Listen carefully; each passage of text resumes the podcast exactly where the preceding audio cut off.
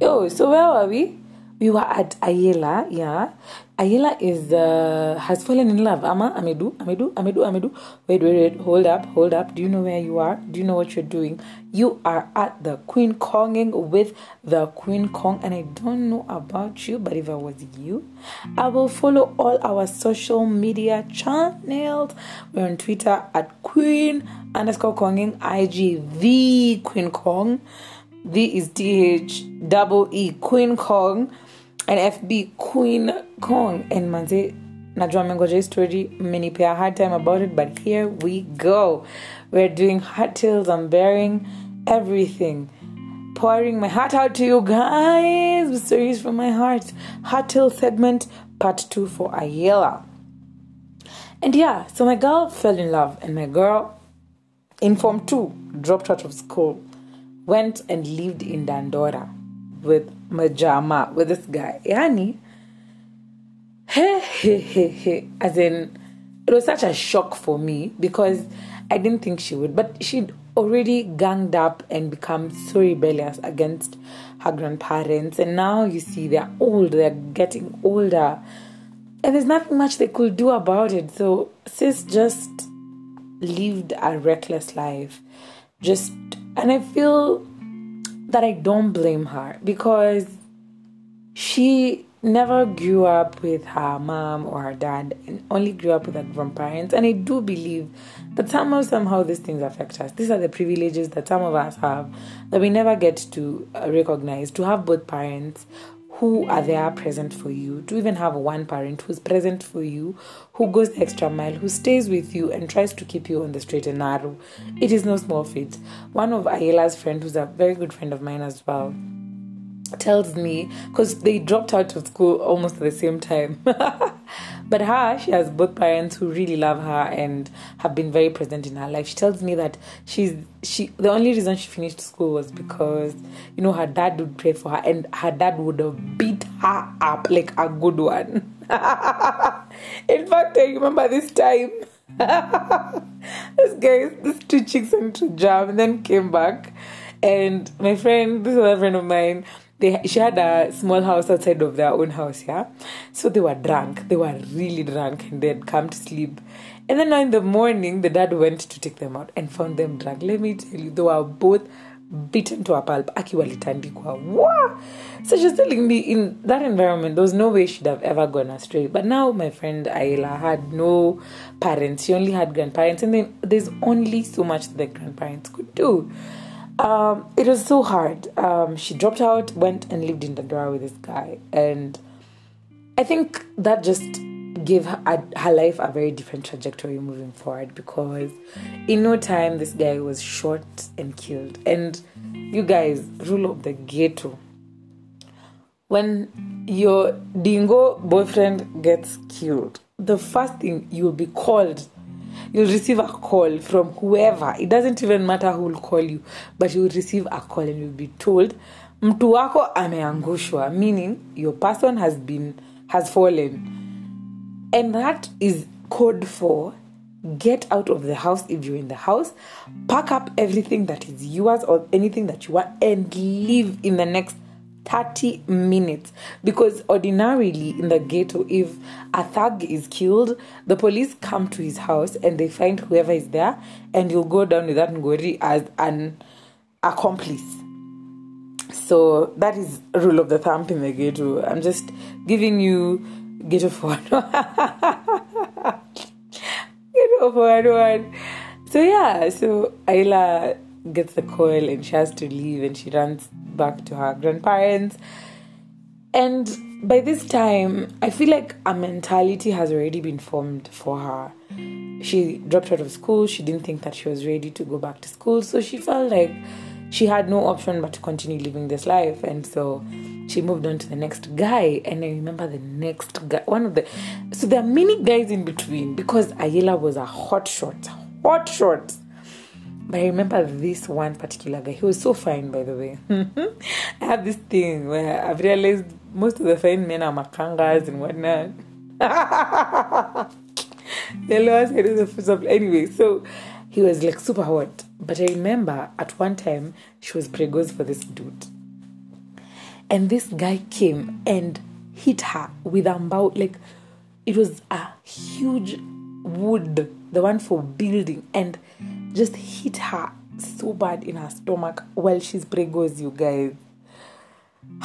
she, I think she lost even that bit. As in, it was just sad. Like the life she was living was sad, and it was man after man after man after man. And another thing I just like to highlight, you guys, I really, I realized that she got comfortable because she's beautiful. So many men would give her things. So she became, I think after some time, she mastered the art of being um, a beautiful woman and trying to hustle in this life, you know, because very soon, like, she was really in money. She had money, like, guys were giving her money. She was just in swimming in money or something. And so she sort of never had to work for money. Um, I think three, four years ago, she fell in love with this other guy who's still a thug. And uh, they got a baby, and he, she thought he was the one.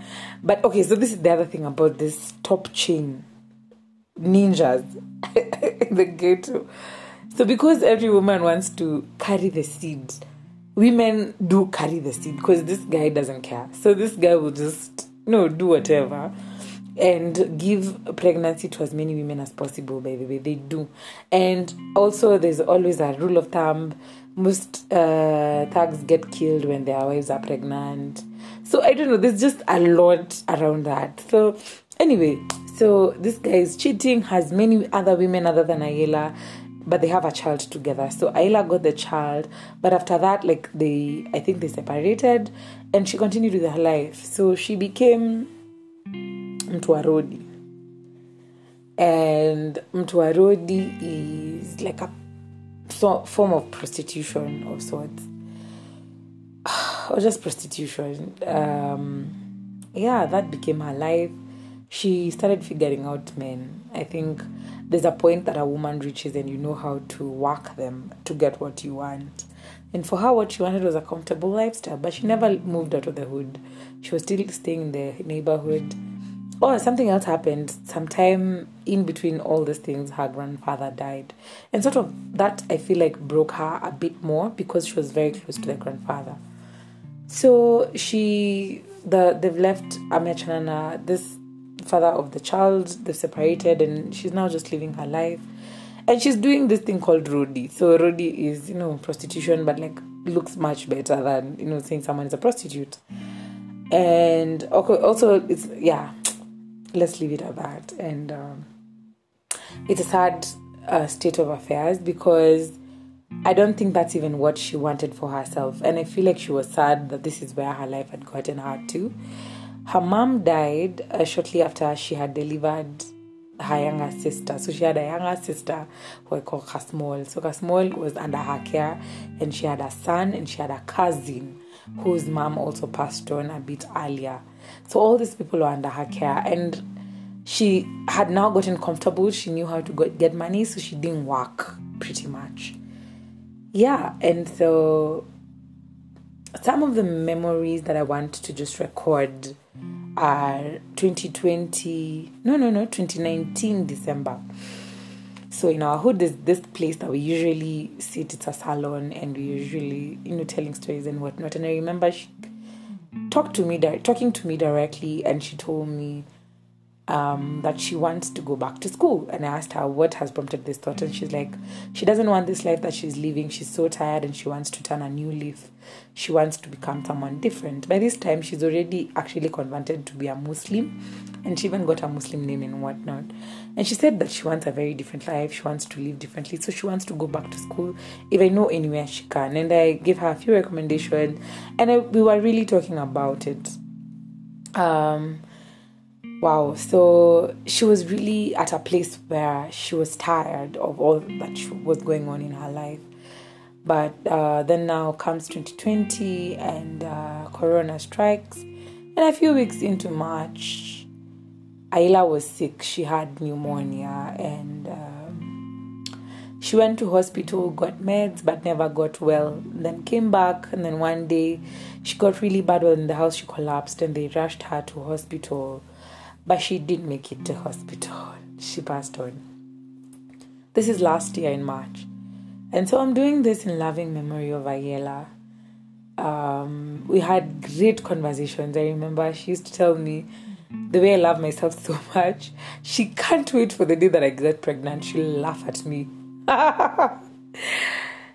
she was such a beautiful soul. And I feel like her life would have been so much different had there just been a few different things that we think are obvious things that everyone possibly has, but are actually privileges. Like just having both parents who care about you and look after you well, you know, um, just having that figure of parent who follows up with you. I don't think Ayela wanted that life for herself. That woman was so beautiful, and for her to have just prematurely died and uh, not lived out any potential, not um, her son is now, I think, four years old, turning four this year, and not having seen her son grow um, I think for me is like one of the hardest things, and uh, not take care of her small sister, and uh, not giving her grandmother like you know a good retirement and whatnot. These are things that were close to her heart, and she had have wanted to do for herself and for her family, but because of some choices that she made and um, and possibly just lack of the wisdom to do better. I remember when she. St- the first time when she refused school, I remember going to talk to one of her friends who had also refused to go to school and was like, just tell her. Tell her that it's hard. Tell her that she should just stick to school. And I remember my friend told me that the kind of fire she has inside of her, I can't quench. And I can't convince her to not go out, to seek it out and quench it.